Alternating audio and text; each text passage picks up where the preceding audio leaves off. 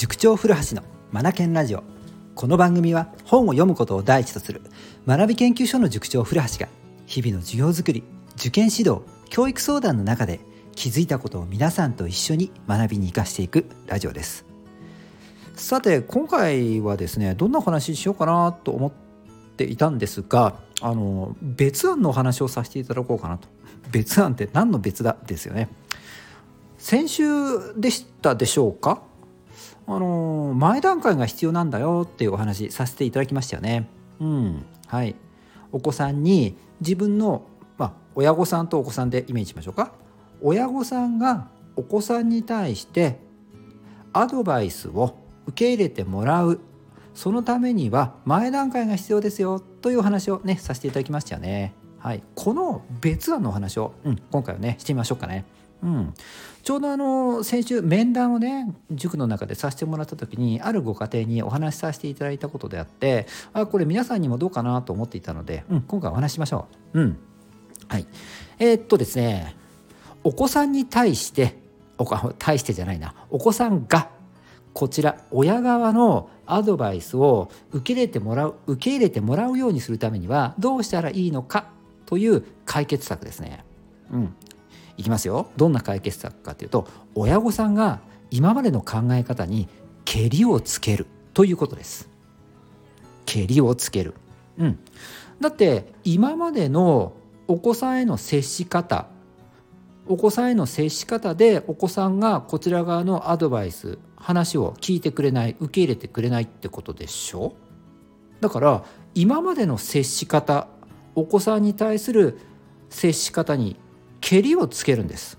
終わらせる。もうこのやり方はここまでにする。と決めてしまうんです。はい。するとですね。はい。変わっていくんですね。うん。これねちゃんとの心理学の中で証明されていてですね。うんとですね確かドイツ出身のドイツ出身でアメリカで活躍されてたんですよね。クルト・レビンさんっていう心理学者がいらっしゃってですね。このレビンさんがおっしゃってるんですね。うん。はい。えー、っとですね自分がある意味思考思考を変換する、うん、うん、より良くするっていうことですよね。より良くするためにはどうしていったらいいのかということにおいてですね3段階があるんです。ということを説いてるんです。3段階。で最初のステップが今までの慣れ親しんだやり方とか考え方。これにけりをつけるというのがまず最初のステップですよね。はい、そして次の第2段階蹴りをつけるとですねはい えっとですねあの今までのやり方がやっぱり良かったって元に戻ろうとしたりして困惑するゾーン時期に入るんですよね。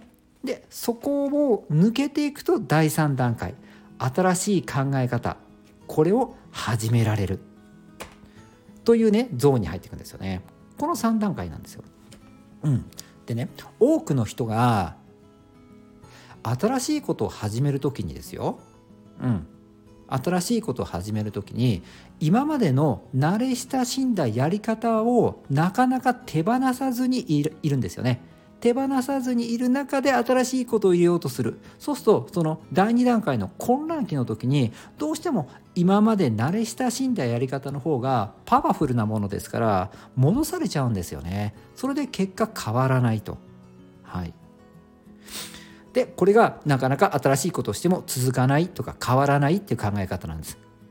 そこでですよ。新しい考え方やり方を導入したい。うん。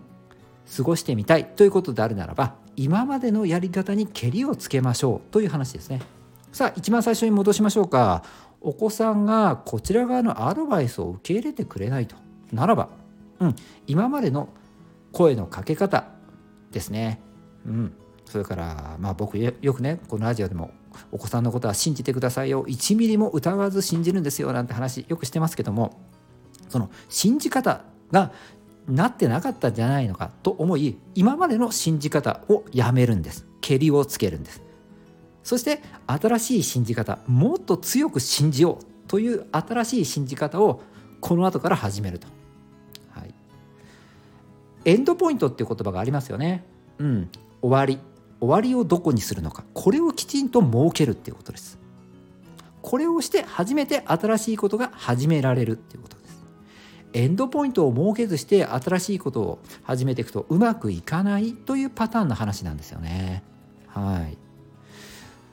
去年ね小6の中学受験生でねすごい子がいてですね。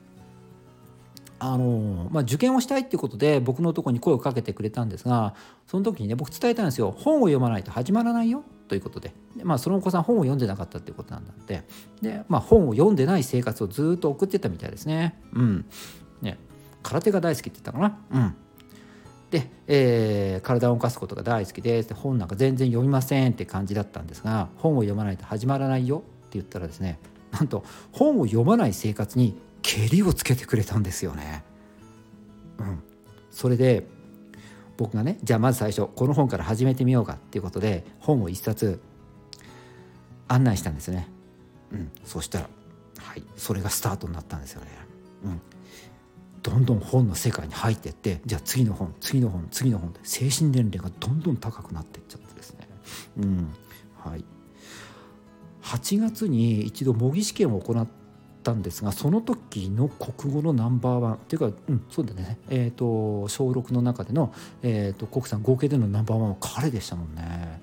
はい、思えばあの2月1月から初めて会ったのはその時には本なんか全然読んでませんってことで 勉強なんか全然やりませんってお子さんだったんですが受験をすると決めてで僕のね、うん、本を読まないと始まらないよっていう提案に対して分かったっていうことで秒で答えてくれたんですよね。うん、で本を読まない生活にけりをつけて本を読み始めていったんですよね。それでもう思考がガラリと変わってしまったんですよね。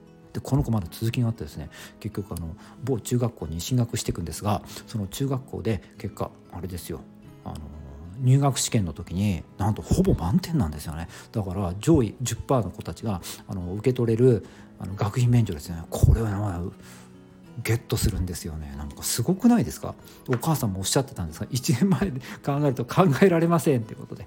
でこう思うと振り返ってみるとやっぱり受験生の彼自身が自分の今までの生活本を読まないという生活に対してけりをつけてくれたっていうところが始まりだったんですよね。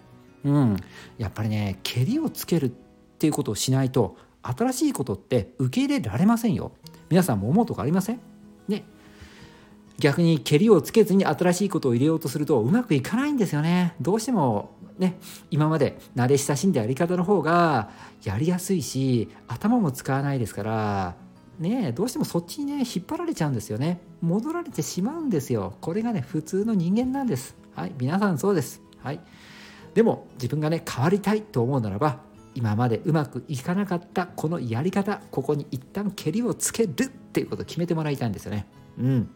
そして新しいことを取り入れるそして始めるっていうこと。この3ステップ順番ですね。守っていきたいですよね。このっていうのは真ん中のあの、えーと、困惑する期間抜かしちゃいましたがまずけりをつけるでしょ。そして次に困惑する、えー、ゾーン時期がやってくるでしょ。でそれを抜けたら新しいことを始められるっていう、はい、この3段階ですよね。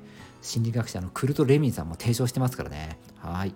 僕も多くの受験生見ていて、えー、1年間で大きく変化していく子たちってやっぱりけりをつけてるなっていうところを見ていて思います。これは親御さんに対してもそうですよね。うん私の接し方じゃダメなんだ。じゃあ変わろうっていうことでけりをつける。そして、えーと、お母さん自身も成長されていくお父さんもねっていう過程も結構見てきましたね。うん。けりをつけるっていう生き方。で面白い考え方だなと思いません？うん、けりをつける。うんうんうんうん。はい。で、このラジオを聴いてくださってる方々も何か思うことがありましたら一度けりをつけてみてはどうでしょうか。きっと新しい世界がそこから始まったりすると思いますよ。はい。では今日も最後までお聴きくださりありがとうございました。この番組は Apple Podcast でも配信をしております。今日も最後までお聴きくださり本当にありがとうございました。Read more, learn more, change the group 素敵な一冊を。